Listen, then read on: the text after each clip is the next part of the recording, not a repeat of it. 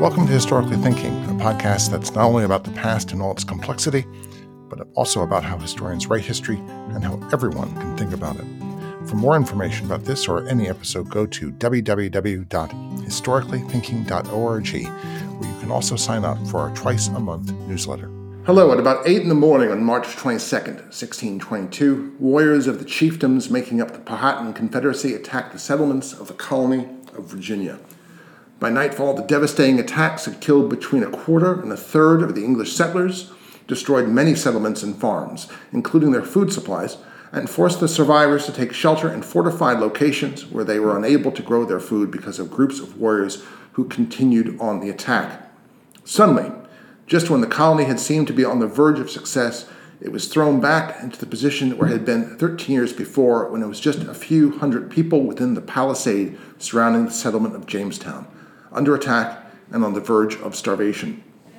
With me to explain the long life of the man who planned the attack of 1622 is James Horn, President and Chief Officer of the Jamestown Rediscovery Foundation, which is affiliated with Preservation Virginia, a private nonprofit organization and a leader in historic preservation.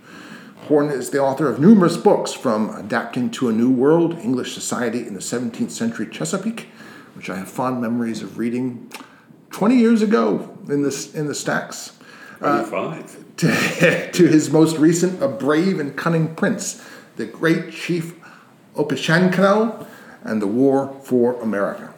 And I should say that while this conversation will be about one of the most critical moments in the history of North America, I, and I do not say that lightly, and about one of its most fascinating unknown personalities, it's also a conversation in our continuing series on historical thinking. As you'll see, Horn's book deals with many questions of evidence, and evidence is the answer to the question how do I know what I claim to know about my question? Also, as you'll see, that is a question that James Horn had to ask himself many times as he worked on this book. Jim Horn, welcome to Historically Thinking. Thank you. Yeah, pleasure to be here. so let's begin uh, with the 1622 attack, mm-hmm. the beginning of the Second Anglo Powhatan War. Mm-hmm. And uh, if you could give some more detail and color to the very rough sketch I gave of, yeah, of that, yeah, of that absolutely, day. yeah. Well, the English colony at this time um, stretched uh, along the James River Valley. So imagine uh, if, if you're taking a bird's eye view of what took place uh, on March 22nd, 1622.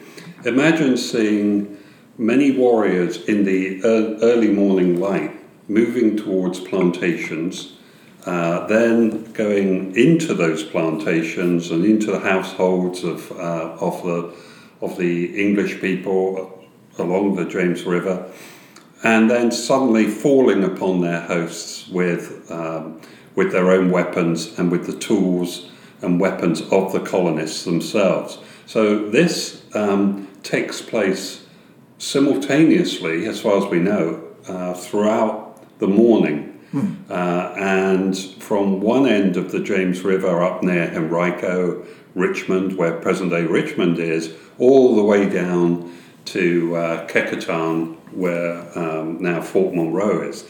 So it's a, a massive, well planned, well organized, and synchronized attack on the entirety of the English colony or English ground in America on that single day. So this is about 50 miles long? This is nearer 120 miles long. And yeah. then about 30 to 50 miles wide, this area. Yeah. Because it's on the south side of the James as well, plantations Absolutely, along there. Absolutely, yeah. So the plantations, this is, the James River is, think of it as, as the high road of, mm-hmm. of the um, uh, shipping that would come in from London. Um, and, it, and, and this time, of course, tobacco is the principal crop tobacco is the first great English Atlantic staple, uh, most of it going back to London, some going to the Netherlands. Um, but it, it's the high road for the, sh- the ocean going ships. So that's why the plantations are distributed uh, along the James River. And that's also prime lands for Indian peoples. So as you have a large influx of colonists from around about 1618 through to 1622 and thereafter actually Um, they're taking up the lands of, of the Powhatan peoples, and this is what really causes the, the, the, the basis of, of the conflict that took place uh, in the Second Powhatan War.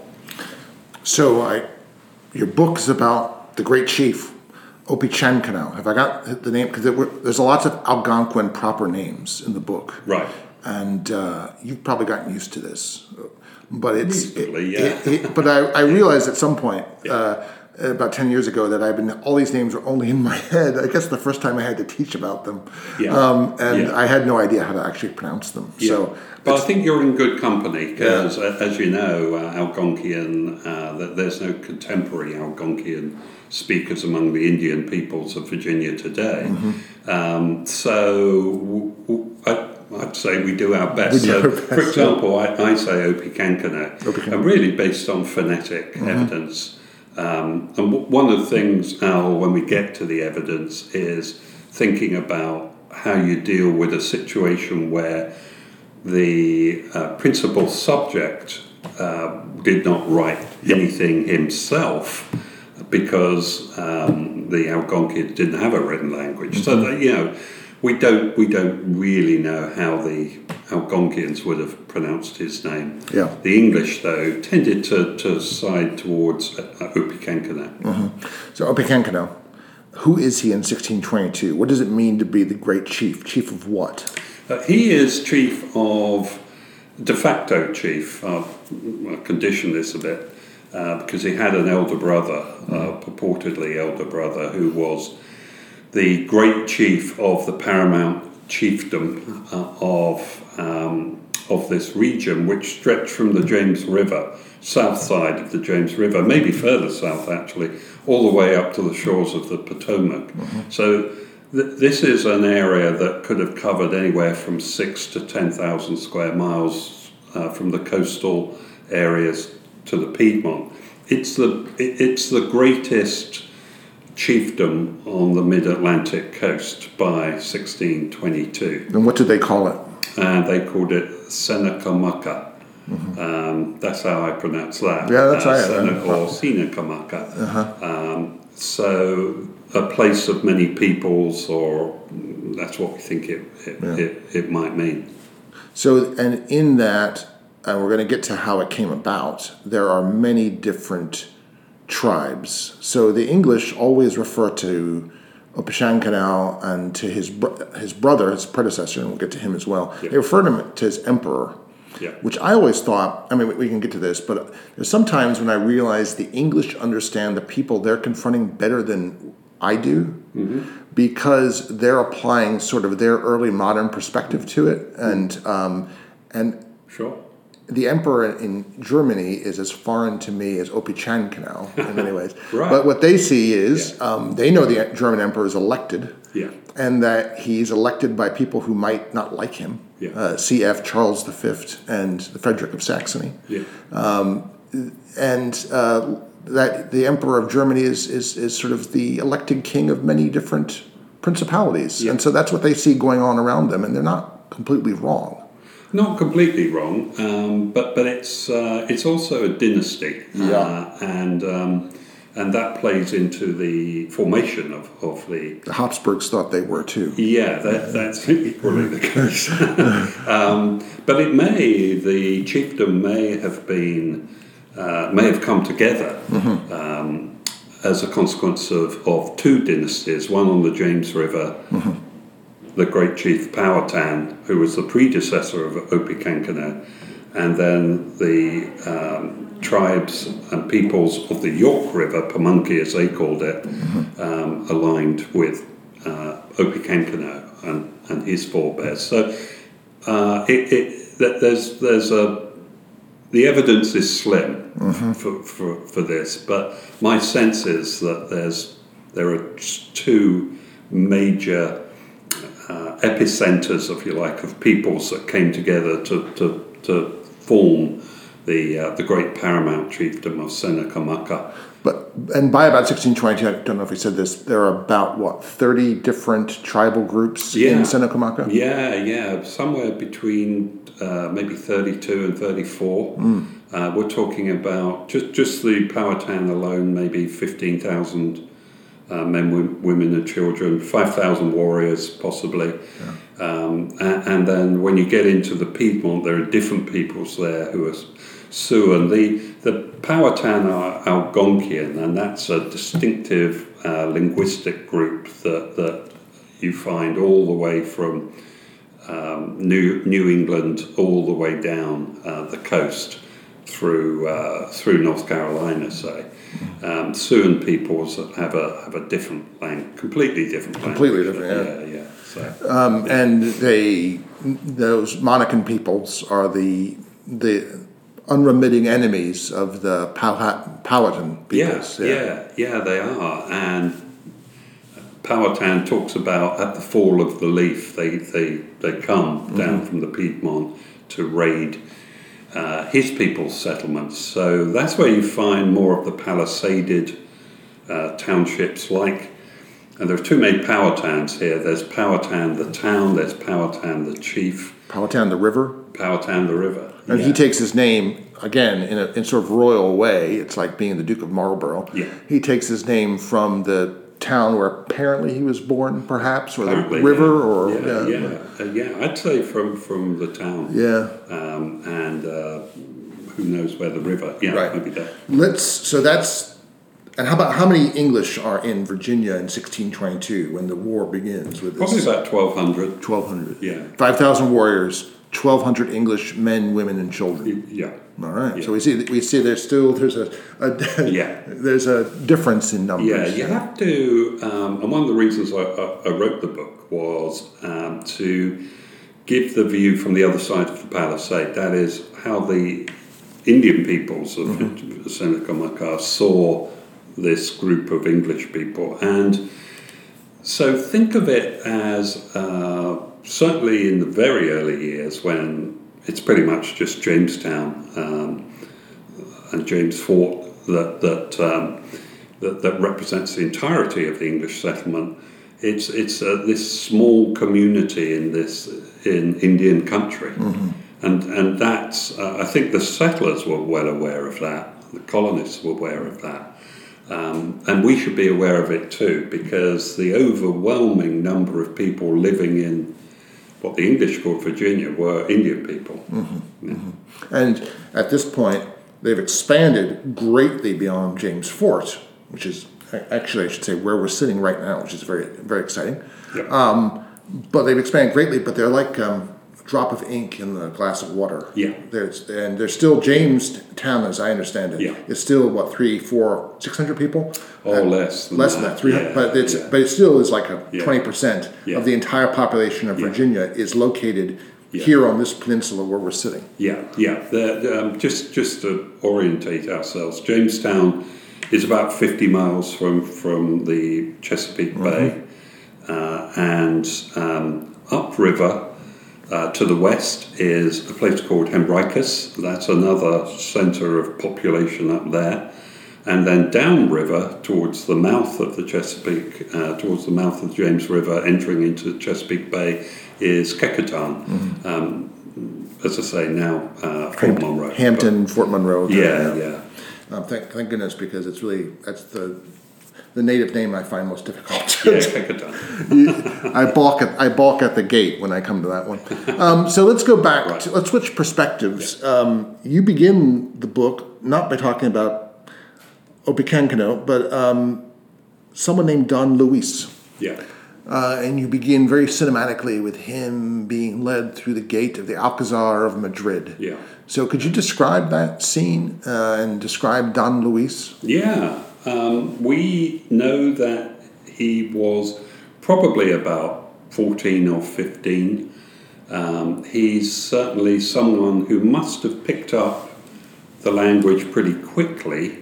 Um, so I would judge a highly intelligent young man. Uh, uh, he was reputed to be the, the son or brother of the major chief of, of, the, uh, of Virginia. Uh, he was captured by a group of Spanish mariners who came into the Chesapeake Bay in uh, 1561. Uh, and that was the first ship, Spanish ship, in the Chesapeake Bay for many, many years. So it's almost like the rediscovery of the Chesapeake Bay, and they took him back. The reason I think he's very important to them is they immediately decided to leave the American waters and sail back to, to Europe so that they could introduce um, this Indian youth, his Indian name Paquiquineo, um, to, to the king, Philip II.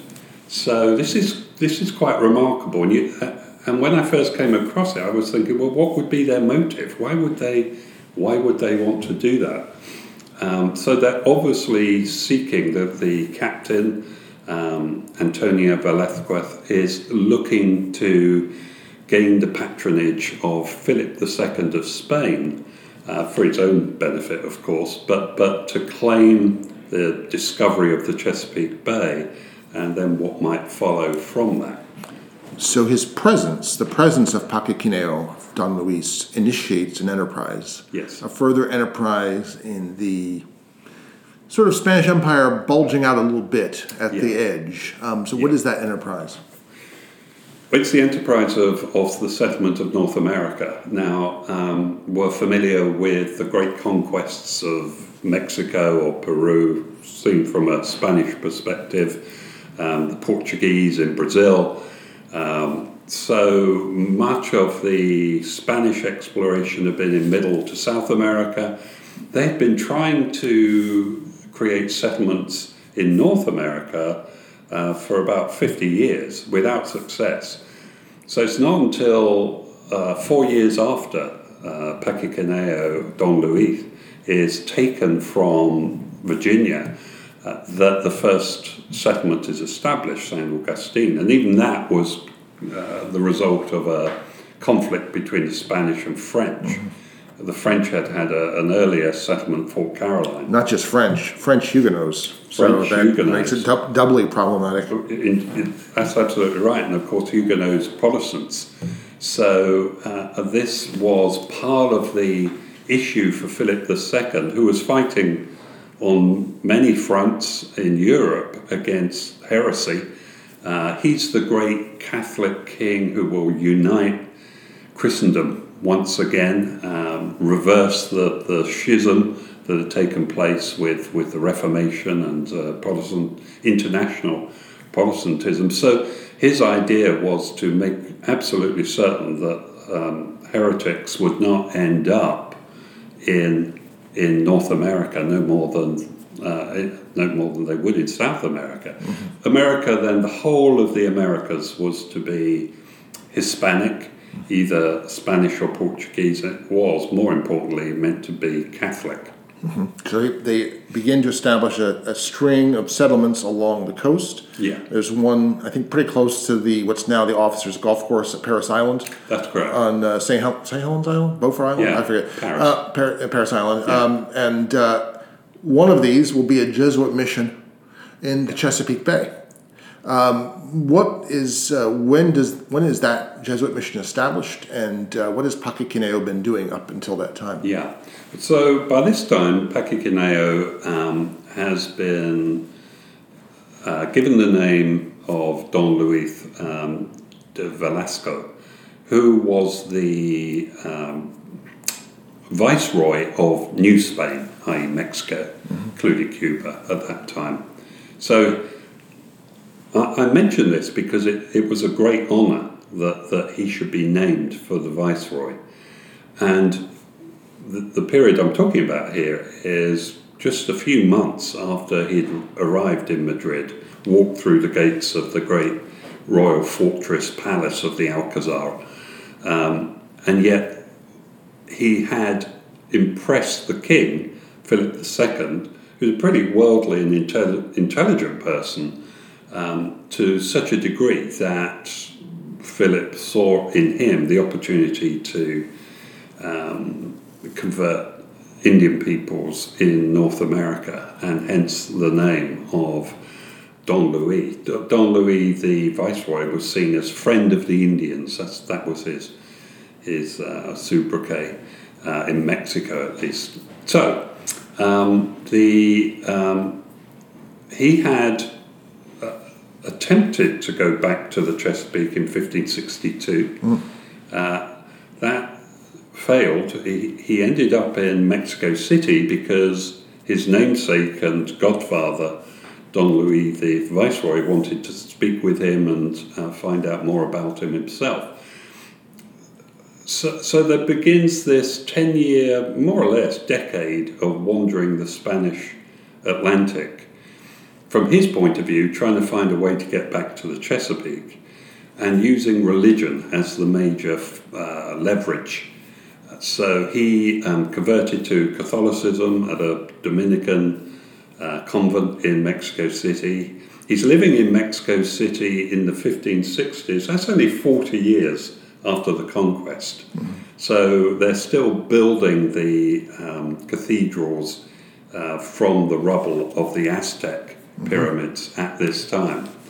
He's learning about the Indian peoples round and about. He's seeing them subjugated as, as if not enslaved, certainly close to it in, in some areas, forced labour and, and um, the, all the offices of state, all the profit is going to the, to the Spanish. He sees all this. And that's important uh, to him uh, in later life, in my view, very important. He sees what conquest, he sees the face of conquest um, in Mexico City and roundabout. But then he um, returns to uh, Spain uh, in the 15 in the mid 1560s and is kind of hoping to, to get another opportunity to, to go back to America, and that's when he begins to um, find support from the Jesuits a Jesuit house in Seville, as it happens, mm-hmm. and they're the ones that decide he should return to America with them, with the uh, intention of setting up a, uh, a mission. And then what happens? Well, uh, it, he. So recall here that he's taken in 1561. He returns to the Chesapeake Bay in 1570.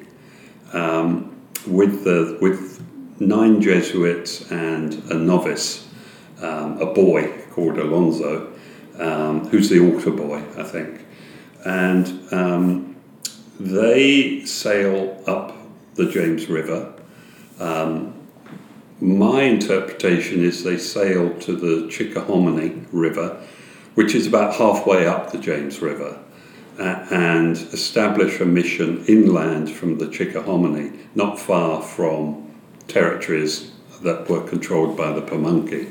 That's an important point that mm. I'll come back to when we get to the evidence. Mm-hmm. Um, but um, within six months, seven months of their arrival, he, um, he leads a attack on the mission and kills all of the Jesuits apart from the boy, Alonso, um, and reputedly with their own axes uh, that he'd been, or hatchets that he'd been given to uh, work with them initially. That's a nice point, which is significant and which we'll have to get back to. I hadn't, I hadn't oh, realized yeah. that. Yeah, yeah. Uh, it, yeah. Uh, you didn't make it that uh, that the line wasn't drawn underneath that bright uh, yeah. enough for me. Um, yeah. So Alonso somehow survives uh, this uh, by climbing up a tree.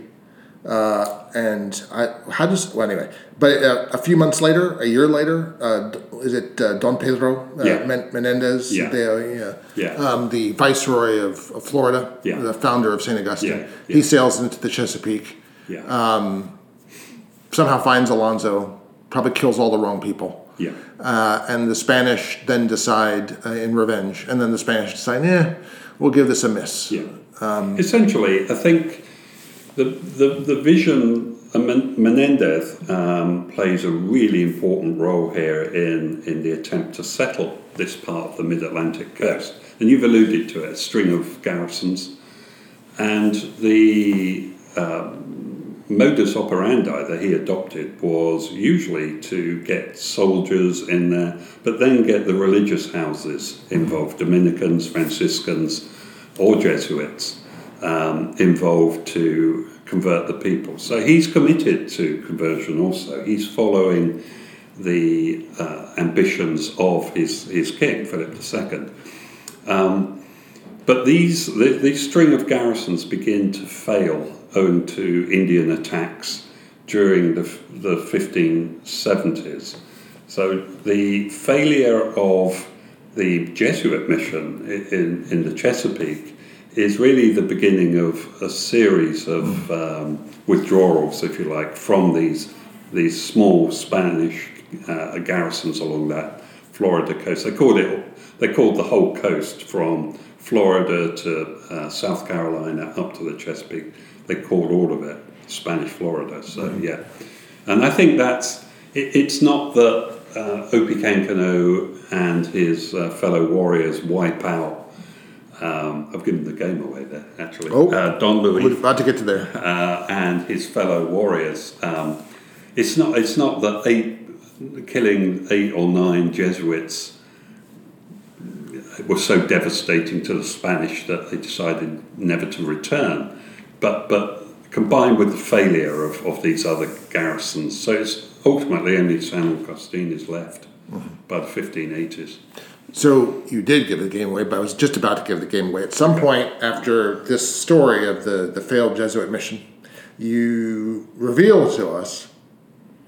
I'm not sure you did this very cleverly. I'm not sure. I'm, I can't. I couldn't tell you where in the book mm. that Don Luis Paquiquineo. Paquiquineo. Yeah, I did think carefully about that transition. I bet you did.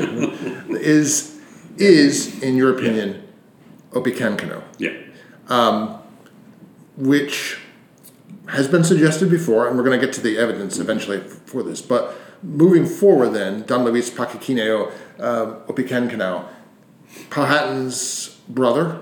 Yeah. Um, he then has a feeling of deja vu all over again, apparently, when three English ships sail into the Powhatan River, what we call the James River now, in 1607. Um, What's what are his initial relationships with the English uh, from say 1607 yeah. to? And I, I, I, will get to that, and yeah. I'm, I'm, yeah. I'm going to try and be brief about this. Yeah. But but in hindsight, we know the Spanish didn't return. That's right. Uh, apart from from the uh, punitive mission of Menendez in 1572, but but neither Powhatan nor uh, Don Luis uh, Opechancanough could possibly know that. Right. In fact all the indicators were that they'd come back mm-hmm. and maybe come back with more ships, right? More settlers. So that, uh, that's right, and, I, and, so this leads then to, as you said, what you describe as I, I, jumped ahead of myself, the most important political development in the Mid Atlantic region in the 16th century. Yeah. I would say the most important political development, maybe in North America, maybe in the Atlantic, one of the most important political yeah. developments in the Atlantic world. I'd say because it yeah. Uh, it's when you start to tease it apart, you realize how much is influenced by this what happens next. Yeah, and actually that's a good point because I should have amplified that even more. I think you should have. Yeah, yeah, because the rapidity of it, yeah. the success of that chiefdom, the process um, itself means that the, the Powhatan and the constituent peoples of the core areas it became a war regime. Yes. Uh, and uh, so I was reminded at times. We're, we're, we're talking about the, the, foundation of the Powhatan, what we call the Powhatan Confederacy, this, yeah. this empire. Paramount chiefdom. Paramount yeah. chiefdom, yeah. yeah yes. In which uh, a war regime uh, very swiftly, uh, brilliantly, ruthlessly, yeah. Uh, like any other European, like any European war of conquest yeah. and subjugation, yeah. takes over these, what we said, 34 different separate chiefdoms yeah. and, and, groups, tribes in this area. Thousands of warriors, thousands, tens of thousands, what, you know, scores of uh, thousands of people were impacted by this development from from the peoples of the Roanoke, Roanoke region, the Lost Colony region, mm-hmm. all the way into the Piedmont. Uh, they're all impacted um, right up to the Potomac River. So the formation of, of the Paramount Chiefdom ultimately would, and the rapidity with which it came together, would, would prove a hindrance to holding it together with, under English attack. Mm-hmm. But we'll, we'll come on to that. Well, it, it, has many similarities actually to the situation in the Central Valley of Mexico Yes. Uh, and just as a as a political thing, Yeah. you've created you create a paramount chiefdom. Yeah. You create this empire. Yeah. Uh, not all the people have been subjugated. Uh, Yeah. I, mean, I mean, some for some of them, it's as simple as Powhatan getting a bride from the tribe Yeah. and then impregnating her, and then you've created a, a link. Yeah, absolutely. I mean, other and others, it's he kills them all. Yeah, yeah. No, no. And in some cases, men, women, and children. Yeah. Which is unusual. Usually it's the warriors. Yep. Uh, and, and the women and children are taken and absorbed into the into the tribe. But in some cases, it would if he felt a particular threat, like he did from the Chesapeake people, he'll wipe out all of them. It's, it, it, some, there's some reason why they must not exist anymore on the earth. There's a, it's Yeah, yeah, yeah, and typically they were peoples near the mouths of, of the major rivers. Which seems significant. It, it's tactical. Yeah. yeah, definitely. It, at least to my mind, it is. Yeah. So, so there is the threat of the return of the Spanish. Okay, you could say that was maybe fading after five, six, seven years, but then of course the English turn up uh, um, on Roanoke Island, um, it's a hundred miles to the south or so from from the Chesapeake Bay, but um, and the core of the uh, of the chiefdom, but nevertheless near enough. Um, an, another aspect of this is Indian peoples had sophisticated communication lines. They knew w- what had gone on for much further south, down to Georgia and, and beyond. They knew about Spanish down there. They didn't know as well as uh, Opechancanough, but they knew, and they knew about the English from peoples that they were in contact with, not, not only uh, uh, on Roanoke Island, but inland too. So, was there going to be a threat from another group of European invaders as early as the 1580s? So, in my view, it was imperative that, uh, which accounts for the speed of the formation of, of this chiefdom, it was imper- imperative that they form this alliance amongst themselves to fend off European invaders. So we've got this picture then of Powhatan, um, paramount chief, with his brother, elder younger. We don't really know the. Uh, there's relation. some suspicion he was actually older. so acting as this sort of you know warlord, Yeah, eminence chief. Yeah. um, you know advisor with this on the basis of ten years of intimate experience of the European ways. Yeah. He is, uh, and this is a theory that's been developed by historians um, and that uh, I subscribe to. Uh, he was the war chief.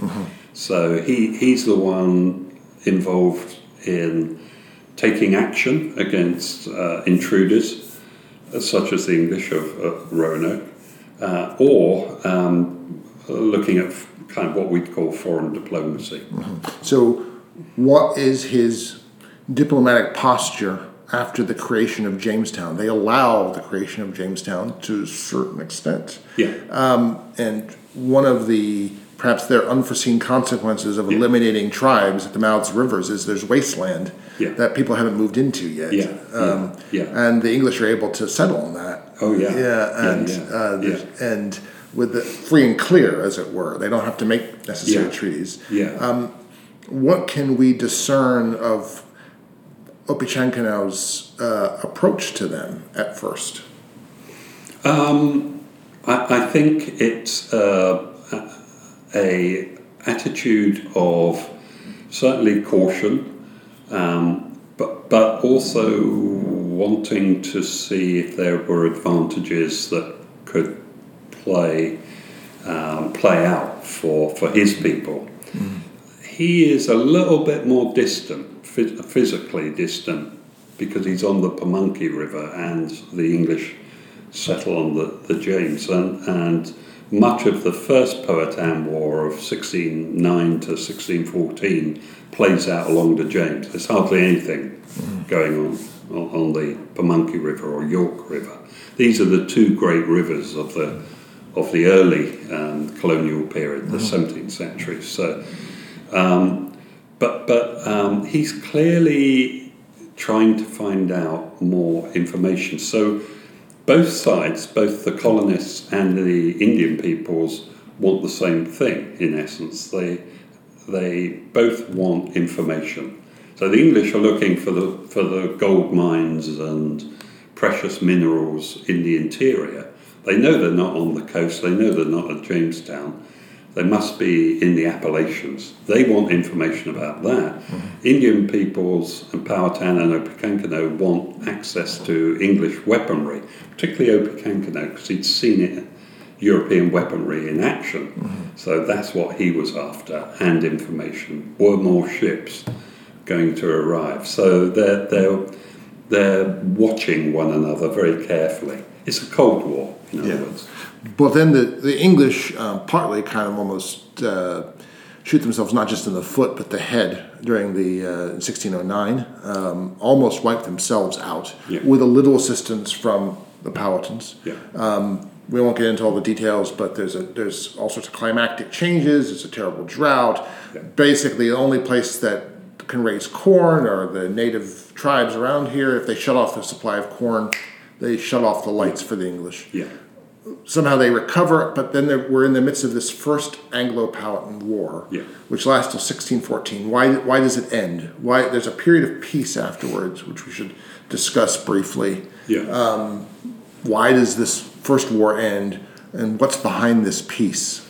Well, the, the when the war ended, and it ends really because of the exhaustion of the Powhatan tribes along the James River. I, I would I'd put it like that. Both sides were looking for a way out by 1613, 1614. Mm. And this is where the famous kidnapping of Pocahontas comes into play. She's taken back to Jamestown and marries a English gentleman, uh, John Rolfe.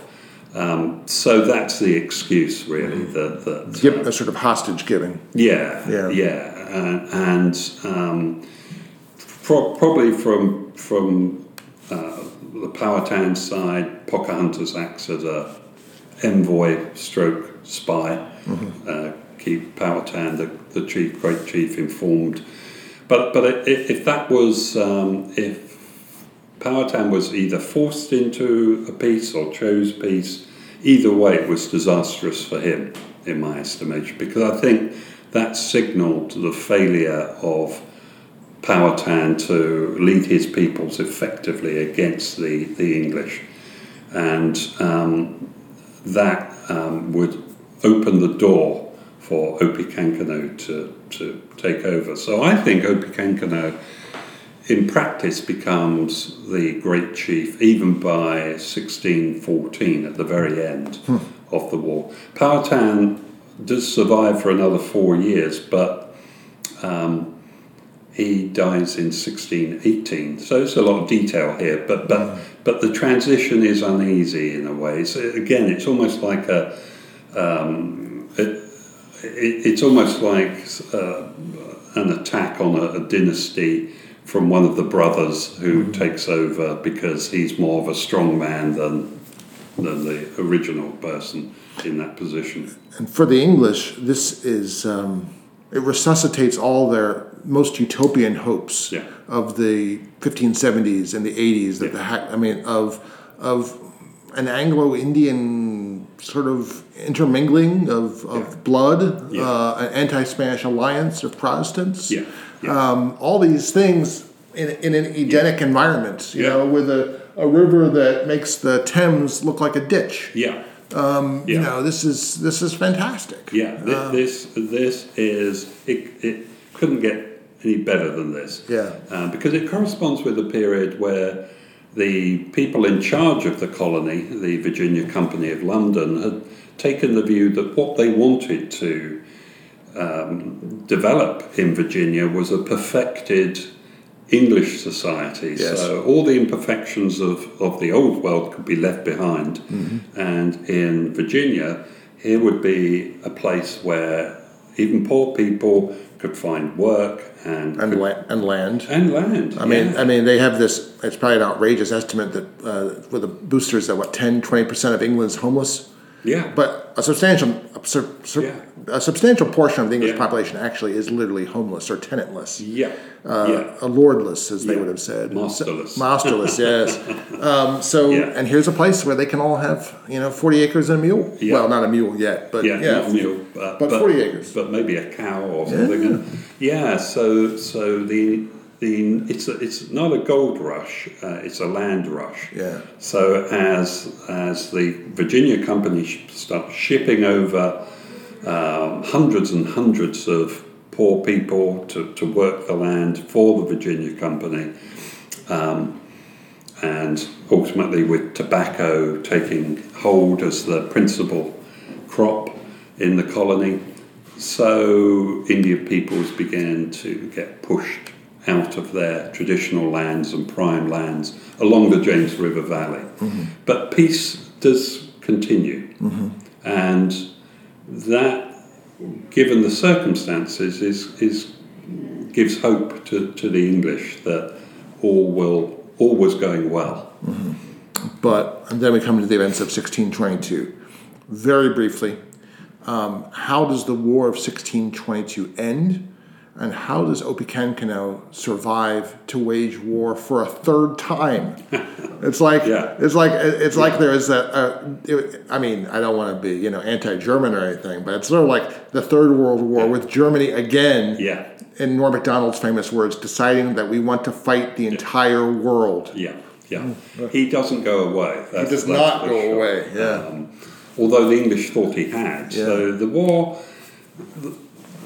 It's it's um, a little bit more complicated than 1622. So 1622 is the Great Attack. Yes. of March 22nd. But what follows is equally devastating because to the English because during the winter of 1622 1623 probably more people died um, of starvation of disease at Jamestown and other settlements Yeah. so um, the war continues on for through much of the 1620s and on, the and really in terms of various raids, uh, the Indian peoples would raid down the, the James River Valley to some extent on the York, but the York still hasn't been settled uh, to any great extent until the end of the 1620s. So, and the uh, English are sending out militias against the Indian people. So it's a war of attrition,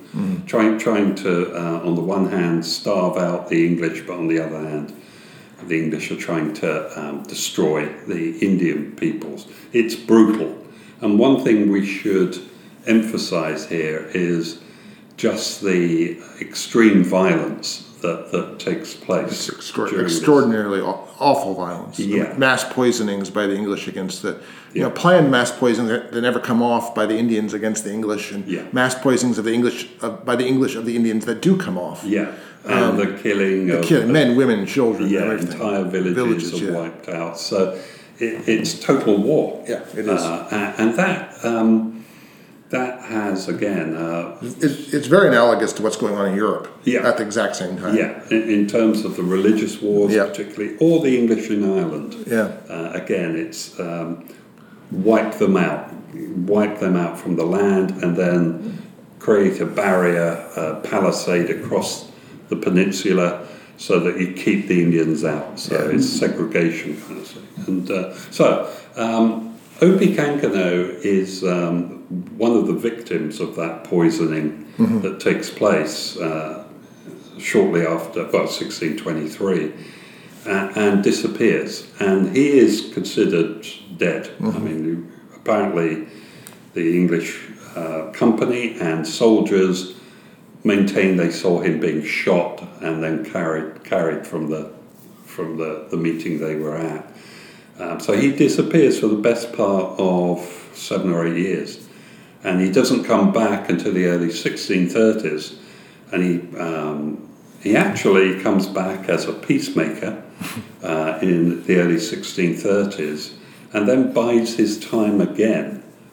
Most of that decade, Yeah. yeah, through that decade and into the early 1640s. Now, one key aspect of Opechancanough is he had an Atlantic view. Uh, he understood that there were two sides to the Atlantic, both good and bad from his point of view. That if um, the English kept on going, kept on coming to Virginia, they, they couldn't win. But maybe events in Europe or in England, particularly, could play into his advantage. So this is this accounts for the third Great War uh, and the second of the mass attacks that he instigated, choreographed. Um, in six, this one in 1644, which wiped out even more English settlers than the one in 1622. In terms of raw numbers. About 500. Yeah. Yeah. So 350 in 1622, about 500. Mm-hmm.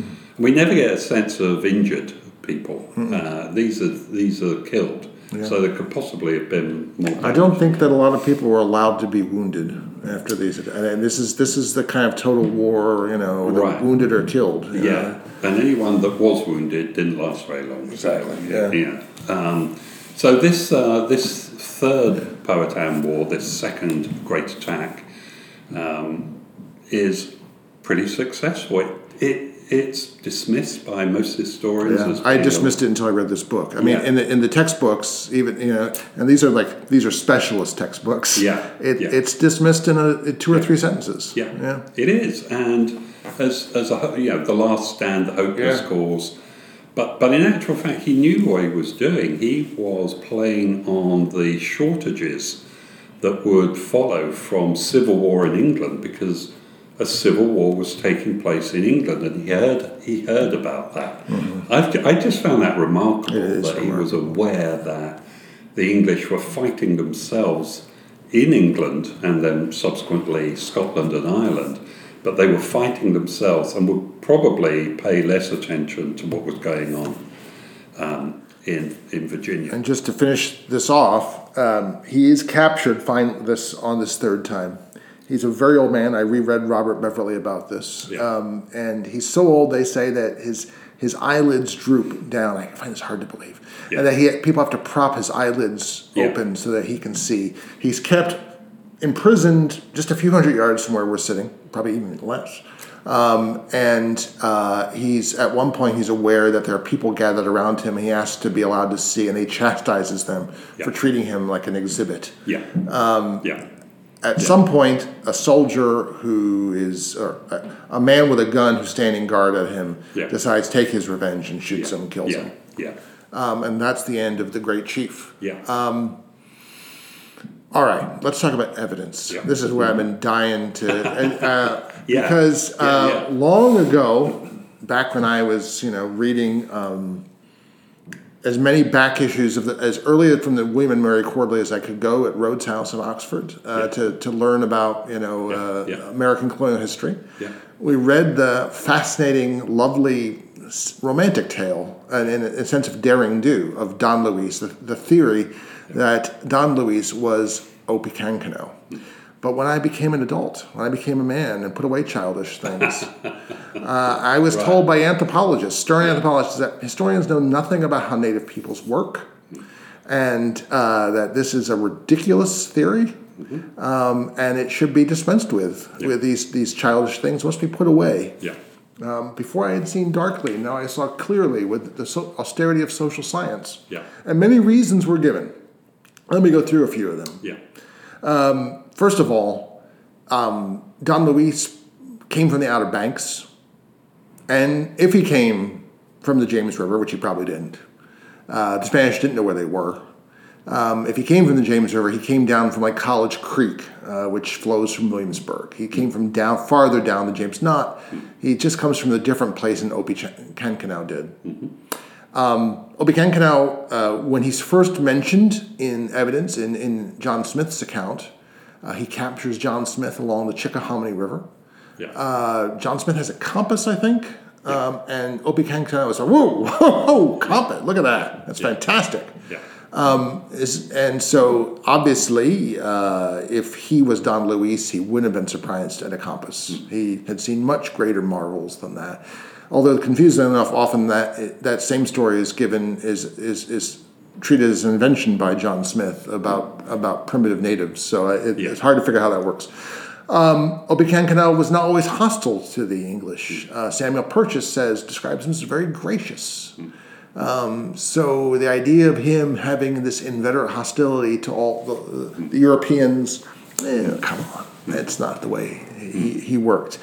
Um, he couldn't possibly be that old when he uh, he couldn't be the same person because surely Beverley and others exaggerate his immense age. I mean, who could believe this? It's like um, it's like H. Uh, H. Rider Haggard's story of Gagool the crone from King Solomon's Mines. I don't think, it, but that's what I think of right, when you think right. of him. This this remarkably, yeah. immeasurably ancient person. Yeah. You know, this is just a projection on natives. Yeah. This is like a, this is some sort of nativizing Orientalist sort of fantasy. Um, the story of his southern origins um, what do they say about him? The the Powhatans say that he came from the southwest. Yeah. Um, yeah. All the West Indies. All the way, He fought his way all yeah. the way up to. Yeah. That just who could believe that? Yeah. If it refers to anything, yeah. it means that perhaps he came from south of the James, maybe into what we call North Carolina now. Yeah. That could be just that. But the idea that he came to, who could believe that? And finally, yeah. it's just a tactic of disownment. Hmm. Robert Beverley in, in the 1690s, he heard these stories from Powhatans. Um, this is just a way of saying he wasn't really one of us. Hmm. You know, he was from somewhere else. They they were basically disowning the memory of their ancestor. Hmm. That's like what six, seven different sort of points of evidence. How do we respond to this?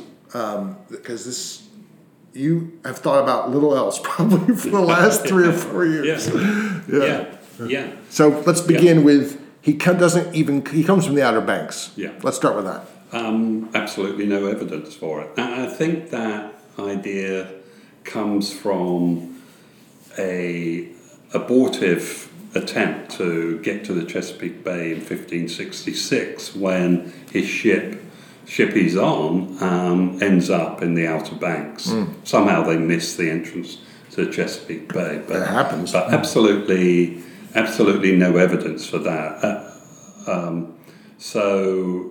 But they don't. Uh, it's important to point out then they don't drop him off at the Outer Banks and say he doesn't say, "Hey, I'm home." Yeah, right. Yeah. Um, he doesn't recognize. I mean, the, the so a whole number of Jesuit accounts. Um, so if we if we talk about the evidence. Yeah in terms of several categories. One would be um, a whole number of Jesuit accounts, half a dozen Jesuit accounts from describing this period, who Opechancanough was, or Don Luis, I should say, mm-hmm. and um, what happened. Mm-hmm. Uh, so, what we do know is that uh, from that evidence, we know uh, the story of that Jesuit mission and its its its end and we know that Don Luis is portrayed as, as the great betrayer mm-hmm. um, and apostate uh, and so on. Wow, it's like recording in my house. Yeah, yeah, yeah. yeah. Anyway, um, so we got that. We got the evidence of the Jesuits. More recently, evidence has come uh, from Spanish archives, particularly in Seville, that um, relate to his being taken in 1561, his name as Paquiquineo, um, and the voyage that, that took him back to Spain uh, and his going to Madrid. That's where all that evidence comes from. How old? How well? That evidence is kind of strange for listeners to think about. 450 year old evidence that's fresh. Yeah. But how, when was that uncovered? That was uncovered in the 1990s okay. by a scholar called Paul Hoffman. Um, and I've been looking at that also yeah. uh, and gleaning more from it. Um, but um, it's critical because mm-hmm. it, it gives a start date. So, mm-hmm. in other words, we're not looking at someone who could have been taken in the 1520s or 30s. There weren't many Spanish expeditions to the Chesapeake Bay after 1525. There was a ship in the 1540s, but that was either French or English, and it's not until this expedition of 1561 that you, you get this young man being taken. And the fact that it was so important to the mariners who took him. I mean, he was a prize because he was the son or brother of the chief of that region. Which, um, by the way, is a weird thing. Um, the idea that somehow they just randomly picked up a son of the chief in the region. I, I, have we figured out how does that work out? I mean, Well, that, they- that, they- that seems to me like Yeah. a little odd. Yeah, it would be a little odd if it was It's like- voluntary. yeah. Uh, well, well, no. I mean, that might make it more sense. Uh, well, let's hear your thoughts on that. Well, um, the idea that it, it that they said to, to this young man, and possibly his, his father, because in some accounts the chief is, is there also. Mm-hmm. We're going to take him back to Spain. This is going to be, and we'll bring him back, and so on. I, I don't really accept that as very likely. I think it's much more likely that he and a, a, a friend saw the, the ship um, and were curious about it and were then captured. So I see him as being captured rather than being a voluntary. Because he had no idea where, where they would be going. on the but then on the other, hand, how would they know that he was the son of the chief? He told them subsequently. He told them Yeah. subsequently. Okay. Yeah, They- yeah. So they wouldn't have known that initially. Okay. But they might have picked him up to see if they could. Learn as I say, language. yeah. To uh, in the book, I mentioned that this was common practice among Mm-hmm. Spanish. They'd use the, the young people as go-betweens, cultural Mm-hmm. go-betweens. Same was true of Pocahontas. and The English, Henry Spelman. and- Henry Spelman, uh, yeah, Savage. Henry Thomas- Savage, George yeah. Savage, I Thomas whatever they, Thomas Savage and Henry Spelman. So, um, so we've got that evidence, and that is from the Spanish archives, and I don't see any reason why they're they would be making that up or fabricating that. It's, it's, it's a well established. So the and the next point is is that they picked him up from the Chickahominy, not from farther down the river. That's that's your contention. Yeah, I think uh, more important to me is where did when he returns in 1570. Yeah.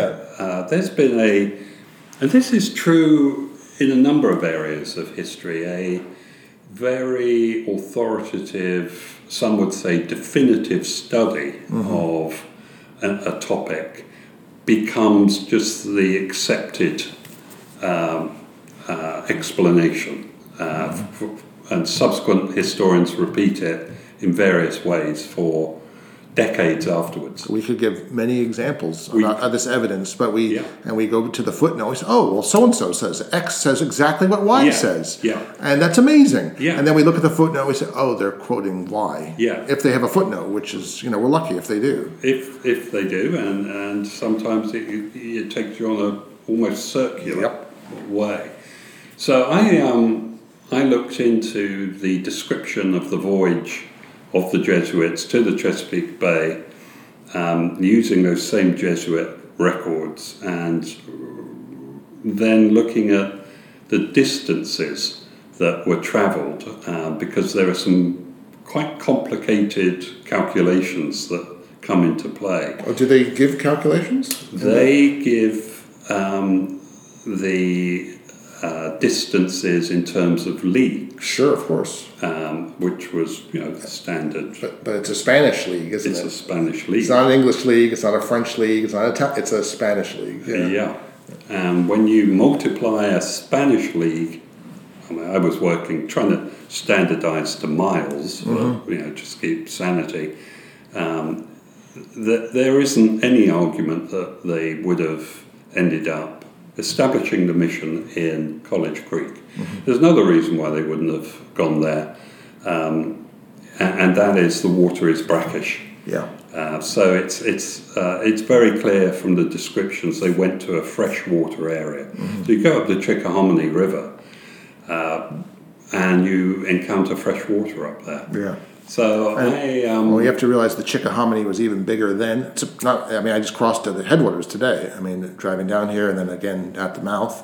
Yeah. But it sold it in tremendously compared to the way it used to be Oh, yeah, because of yeah. tobacco. yeah, I mean, and that's a heavily populated area. very heavily populated. And then we know from the Jesuit descriptions that the uh, the mission is taken out into a wilderness. That's how they describe it. So I think they're led somewhere between the Pamunkey and Powhatan rivers, the James and the York, to a spot where they were um, isolated, but where Don Luis Opechancanough could get back to his own people relatively easily, which I think is what happened. And who and his people would have been the Pamunkey. Yeah. Yeah.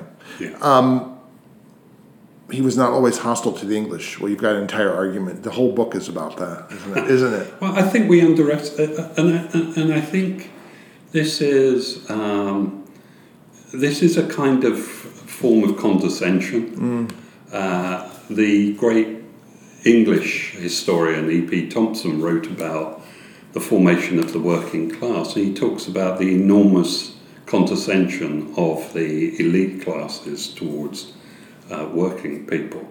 And I think colonizers, both then and uh, the uh, both really today even, it's it's very easy to be condescending towards these Indian peoples, and um, I, I think all those arguments that he would have known what a compass was, he would have known what an English lock. He, he was there's descriptions of him playing with a literally a lock and key. Yeah, a hundred times a day, be sort of turning it in and out and opening the door and closing. I think all these things are part of the colonizer's process of infantilizing the colonized. So it, it, it's it's that kind of a Maybe it was just a new lock he hadn't seen before. It may could be. be other It- too. it- it- Well, I mean, it's it- possibly that. but it also, I mean, the, the, the idea that he, um, the idea that he wasn't lying right. Is also infantilizing in its own way. Yeah. It's saying he can't be as subtle and devious as Cesare Borgia. Right. And I'm thinking, you kind of proved to me that Opechancanough was one of the more subtle and devious and interesting thinkers of his period. Absolutely, Yeah. because of course he lies. Yeah, Um, he lies all the time. We know that um, based on the Yeah. on the on the obvious record Yeah, that O.P. yeah. Cancanal lies. And he's he's just playing the English. He understands from his Spanish experiences the consequences of failure. Uh-huh. He can't fail. If he fails to keep the English out, um, they will become as the Mexican Indians are. But what about this fantastical story of him being from the South or, or fighting through the Southwest? I mean. Yeah. surely that shows that uh, that this, dis, there's a disownment process going on here or something Yeah. like that. What, Yeah. what do you make of that? Is that is that a garbled retelling just then of him just visiting Mexico? I think so. Yeah. Yeah, uh, I, there are there are several instances of it, Mm-hmm. um, so it's not just uh, one source, um, and I think that. Excuse me a second. Oh, let's get rid of that. I, I, I don't I don't find it fantastical now that we know that Indians could travel uh, for trade or for war hundreds and hundreds of miles. Um, I think that the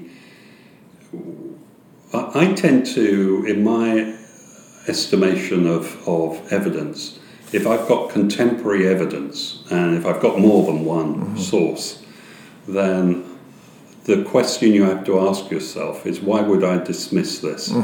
So we have a description from 1614 that um, that Powhatan came from, and they do say the father of Powhatan actually, so it doesn't really co- correspond to Opechancanough, but again, we're looking at this through um, a lens that, that, that could lead to misinterpretation.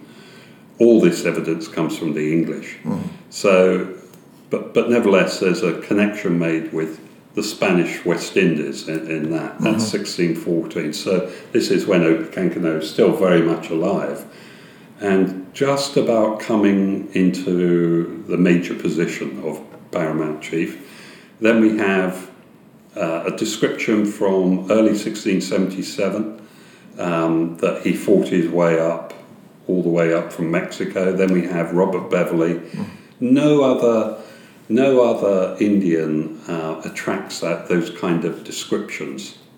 None that I've come across, uh, apart from Opechancanough. So, given that he's the right age, I would say the right age, the he comes from the, the right area, that there are these descriptions of him, and, and I uh, I write a whole section on this at the end of the book to present the evidence in one place to, to, to the reader. it just seems to me very, very unlikely that, that there were two Indians that had these parallel lives, mm-hmm. kind of thing. I, Yeah. I, I don't. At, So- what, at what point did you become convinced of this? I mean, had did you change your mind in order to start this project, or did you always thought, nah, I think that there's some, there's more, there's some fire there somewhere? Well, there's a there's a several other historians have talked about him as a Paspahegh Indian, um, which is uh, a, a tribe fairly close to where we are now at Jamestown. Um, others have claimed he, ca he was from the uh, Kiskiak people, which is on the York River, and corresponds to to the uh, College Creek settlement area. I thought that once I had the Jesuits going further up the James River into Pamunkey or close to Pamunkey territory via the Chickahominy, that to me kind of clinched it. But also that description from um, 1677 that he fought his way all, all the way up from Mexico, because that I, I could see the sequence whereby that information could have been gathered by the English. Sir William Berkeley is the governor in 1644 when the attack is made, and he's still governor in 1646 when Opechancanough is brought to Jamestown. They clearly had conversations, and I could see a scenario, no evidence of it, but I could see a scenario where they're talking to one another um, about about Opechancanough's life. Berkeley is still the governor in 1677, and he must have been the person who told uh, the royal officials about Opechancanough's exploits coming all the way up from Mexico. Um, to me, that kind of clinched it. Um, so I wasn't just relying on a single source, Robert Beverley, the historian of the late 17th century. I had this other source, which is fairly close. I mean, it's 30, 30 years after the death of Opechancanough, but that's not so long in Indian oral history, right?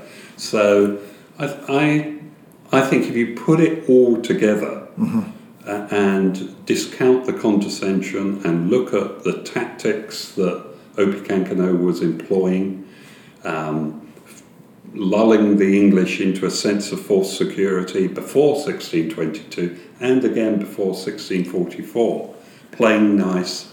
he did it twice, Yeah, maybe three times Yeah. actually, that we know of in three Anglo-Powhatan wars. Yeah. And then we just, I, I, I made a big um, exclamation when you mentioned it in regard to the Jesuits. It happens, the same thing happens with the Jesuits, which is very interesting. yeah, That they're killed with their weapons, they're Yeah. lulled into a false sense of security. yeah, What we've got here, then, we've got an insight into the psychological of an individual. We have two very similar psychologies at work here. yeah. Could they be the same individual? That's Yeah. what I, you know, begin to think. I think so. Yeah. Yeah, because he's the, the tactics that he adopts, which are admired actually by the governor at the time of the uh, Great Attack of 1622, um, Sir Francis Wyatt. His father, a soldier in the in the Netherlands, Spanish Netherland wars, um, ad, ad, admired Opechancanough for, for, for the way he tricked the English. Well, he's the one that calls him the, the uh, brave and cunning prince, isn't it? What No, oh, that's, uh, That's- Beverley. that's Beverley does, Yeah. yes, that's. But he talks about pawn mate, that, that uh, an attack where it's least looked for. yeah. Um, and uh, the pawn mate. Pawn mate being- is very nice, yeah. Yeah, yeah. So checkmate with the pawn, and, and the English had completely underestimated Opechancanough. Yeah. And I thought, well, so have historians.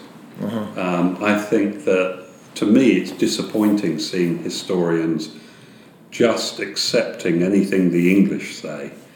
Um, that that seems to prove that he It's was. not just. I mean, this is this is. I'm going to be. I'll say this. Uh, if we looked at the Encyclopedia of Virginia article on Opechancanough, it's written by an eminent anthropologist who spent her life studying the Powhatan peoples as they are, and Helen Rountree is the one who convinced me that this must be false. Right. So it's not just the English. This is a sort of in a, in an interesting way. there's a way in which, um, here's how I would put it the anthropological method was more persuasive to her Yeah. Than datums of historical evidence are to a historian. Yeah. So I think what we've got a very interesting thing is we have two different types of two streams of evidence Yeah. and two different ways of this is thinking and seeing Yeah. to get back to the, what the podcast is about. Um, and you have yours, and Helen has hers. Yeah. And they come, you come to different conclusions Yeah. about how to address the evidence. Her evidence as an anthropologist is dressed. I mean, we haven't gotten into the matrilineal stuff Right. um, and the matrilineal connections, because uh, and I find that hard to understand. to be Yeah, hon- yeah, to be yeah. honest. Um, But that's uh, based on, uh, on her, uh, and as an anthropologist, looking at other similar peoples as well, Yeah. and then trying to play that against how the Powhatans were in Yeah. six uh, in 1607. Yeah.